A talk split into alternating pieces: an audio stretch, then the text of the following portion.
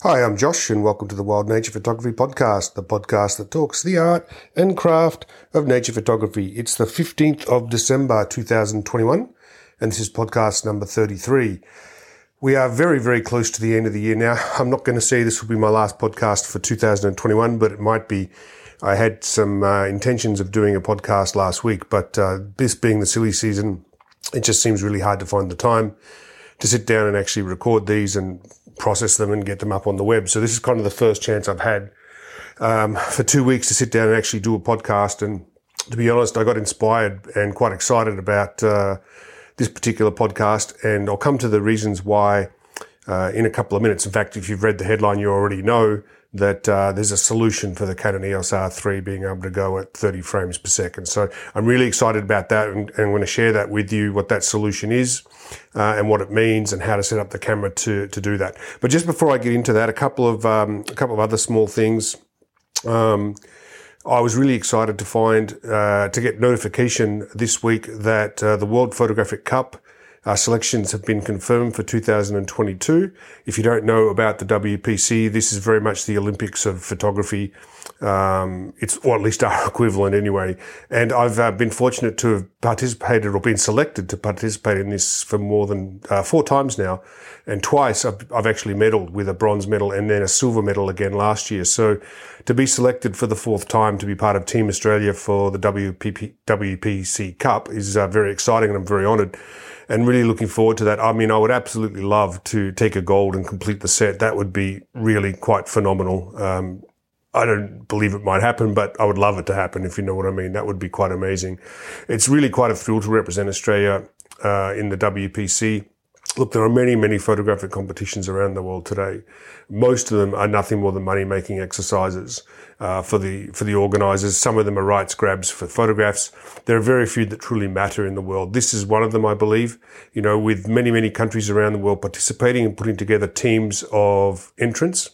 Um, this really does represent some of the best photography in the world. It's well worth taking a few minutes out of your day. Jump over to the uh, World Photographic Cup website. Just Google it and uh, have a look at some of the images that are in uh, in the various teams for 2022. I think it's pretty fantastic, and we'll see how that goes. The finalists get announced, I believe. I think it's early next year, so I'll have more to say on this uh, once the finalists have been announced.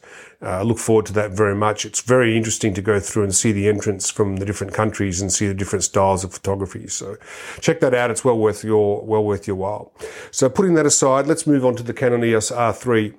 And just before I get into this uh, issue of the fix for 30 frames per second, I'm not normally uh, that, I should say, I don't normally put that much stock in DxO's ratings for camera sensors. I don't think they're really that meaningful in real world use. I mean, it doesn't really matter whether a sensor scores 94, 96, 98, whatever.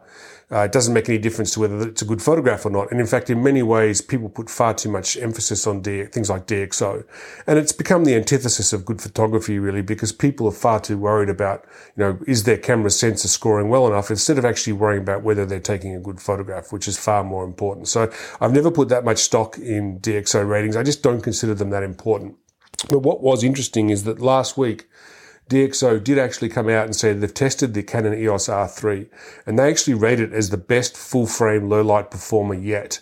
Now I think this is really interesting. I I did a lot of comparisons between the EOS R3 and the 1DX Mark III and I came to pretty much the same conclusions that it, the EOS R3 is almost identical to the 1DX Mark III. Now DxO rated it just a little bit higher. I think it's actually too close to call. I wrote a very, very long blog piece on this on my um, on my blog about uh, noise and um, dealing with noise from the EOS R3 and the 1DX. I created a series of presets for both cameras that are available for purchase for $10 through my website. Or if you've traveled with me on a workshop or expedition, just email me at info at jholko.com and I'll make those uh, presets available to you for nothing. But look, in, long and the short of it was I spent a lot of days analyzing files at various magnifications and coming up with what are the optimal settings for noise reduction. And in many ways, I concur with what DxO have said. The EOS R3 is an incredible low light performer.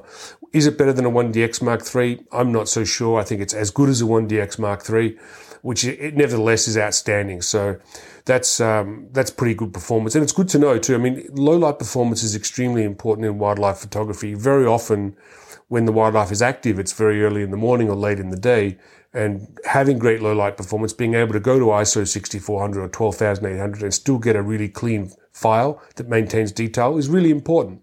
I know that's something that's not so important in landscape nature photography, but certainly it is in, in wildlife photography. So putting that aside, let's come to this issue of the EOS R3 shooting in high speed. So when I got the camera, and I talked about this in my last podcast in, in, episode 32, when I got the camera, I did some initial testing with the camera set in high speed mode or high speed plus, where it's going at 30 frames per second.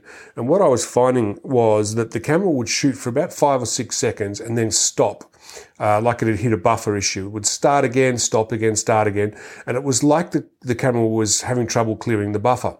What didn't make sense to me was that the card I was using, one of the SanDisk high speed cards, is capable of writing out files at 1400 megabits per second. It's more than fast enough to write 30 frames a second at 24 megapixels. Uh, I spoke with this at length about this issue at length with my friend Dave in the States, who'd also taken delivery of an EOS R3. And he confirmed uh, the same as me. He was finding exactly the same thing. The camera would, would start, shoot for about five or six seconds, and then it would stop and stutter. And this is a real problem. And I talked about why it was a real problem again in the last podcast. I'll just touch on it again briefly. But basically, if you're waiting for a bird to take off from a perch, particularly a high speed bird or bird that moves very quickly, small birds especially, quite often the only way to catch the decisive moment is to be shooting continuously waiting for the bird to take off. And then you delete all the files before the bird actually took off takes off. But the problem with that is, with the EOS R3 is you very quickly run into this buffer or processor issue where the camera stalls and it just doesn't work. Now that's not an issue in the 1DX Mark III. You can shoot non-stop continuously. You just never hit a buffer. Well, as it turns out, there is a workaround for this that was found by my friend Dave in the States. And I spoke with him. He actually emailed me earlier this morning, my time. I, when I saw his email uh, with the solution, I immediately grabbed my EOS R3 and tested it. And he's right. What he's found actually works. So I just want to take a moment and say thanks to Dave for that because this is a solution that I may never have found. Um, and I think, you know, may have been stumbled upon by many by sheer luck, but it's well worth knowing if you want to shoot the EOS uh, 3 uh, in high speed plus mode, 30 frames per second continuously. Now, I believe that the issue is being caused by the processor, as I said. So out of the box, a Canon EOS R3, the metering button or the shutter button is set to obviously take a picture, but also to meter the frame. Now, I always shoot in back button focus, and I know my friend Dave does as well. So we can automatically configure our cameras for back button focus, where the shutter button remains the shutter button, but still doing the metering with the back button focus button, obviously doing focus. What that means though is that the camera is metering between frames. Now, if you set the shutter button to AE lock instead of, instead of start metering, and you have the autofocus back button also doing the start metering. What happens is the camera will actually shoot at 30 frames per second non-stop. Well, again, I got bored after about 20 seconds of holding the, the shutter down. It just keeps on going. It doesn't run into this processor or buffer issue. So what that tells me is that the processor in the EOS R3 cannot meter and shoot at 30 frames per second. It's just not fast. The process is just not fast enough to meter between every single frame and shoot at 30 frames per second. But if you set the camera up with the shutter button set to AE lock and have the autofocus button start metering, as well as doing the autofocus, the camera will shoot at 30 frames per second unlimited. Now what's happening if you set the camera up this way is that the camera, when you push the back button focus, that is obviously starting the focus, but it's also starting the metering. But when you hit the shutter, it's, and hold it down, it's locking the meter reading and then it's continuing to shoot at 30 frames per second with that particular meter reading. Now that's actually ideal. You really don't want a meter between every single shot when you're shooting at 30 frames per second, particularly if you're shooting a blackbird with white underwings, for example, because that can throw off the exposure. So very, very interesting find by Dave. Absolutely, I've tested this. It works. It means that the Canon EOS R3 can go at 30 frames per second unlimited. You just need to set it up in such a way to allow it to do so. I'm really excited about this because it removes that limitation whereby Another good example of this might be if you're shooting breaching whales and you're waiting for the whale to breach. You never know when it's going to happen, so you have to be just shooting continuously, and then you delete all the frames that uh, before the whale breached. Uh, now you couldn't do that out of the box with an EOS R3, but by do, setting up your camera this way, you absolutely can. So I think this is important enough that I've actually detailed what to do on my blog at blog.jholko.com on how to set up the camera so that you can actually set actually shoot at 30 frames per second unlimited. That's really well worth doing out of the box. Highly recommend that.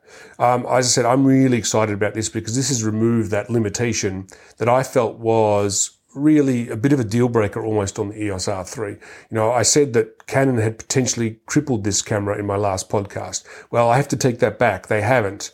Uh, what they have done though is um, given us the ability to go at 30 frames per second, provided unlimited, provided the camera is set up correctly. Uh, so you must set it up correctly to do that. It will not do it out of the box. Out of the box, you're going to run into this stuttering problem where the camera shoots for five or six seconds in high speed plus and then stalls. So that is something, as I said, I'm very excited about that, that limitation being removed. I believe now that this makes this probably the best wildlife camera available out there at the moment.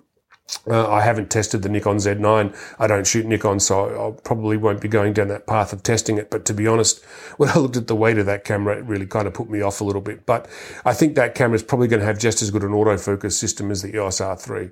But this ability to go at 30 frames per second unlimited, com- combined with DxO's um, determination that this is producing the best low light files uh, of a full frame camera, I think really make this just about the perfect wildlife camera. So very excited to get it up. The only thing left to do now with this camera for me really is to get it up into the cold, which I'll be doing in February in Finland. Uh, I really cannot wait for that. I'm looking for, hoping for a seriously cold winter, minus 30 and below. And that's when I'll put this camera through its cold weather paces and see how it stands up. And then I'll make the decision about whether this camera comes with me to Ellesmere Island for the White Wolf in um, in March, because the cold weather performance is really going to be potentially the Achilles heel for this camera. Again, I'll know more once I've tested it in Finland, but very excited for this fix today. Again, my thanks to Dave um, for finding this for finding this fix. He tells me that uh, he found it sort of by mistake. He was um, just going through the R3 menu, setting it up the same as he had his 1DX set up, and this is how he'd had set his 1DX up for birds that were coming to his feeding post. Um, tested it himself, found it, emailed me. I tested it, confirmed it. It works. We're excited. It's fantastic. So I think that's where we'll wrap it up for today. Just a reminder, if you want to help support the podcast, you can buy me a coffee. There's a link in the show notes. That just helps with the uh, running of the podcast. Costs me about $25 a month to run the pod, host and run the podcast. So if you can buy me a coffee. That's very, very much appreciated. Those of you who have done so already, thank you very, very much. That's it for today. I'm Josh. It has been the, what is it today? The 15th of December. We are very close to Christmas now. I am going to try and do one more podcast before Christmas. As I say, 15th of December, 2021. I'm Josh. I look forward to seeing you out in the field. Take care.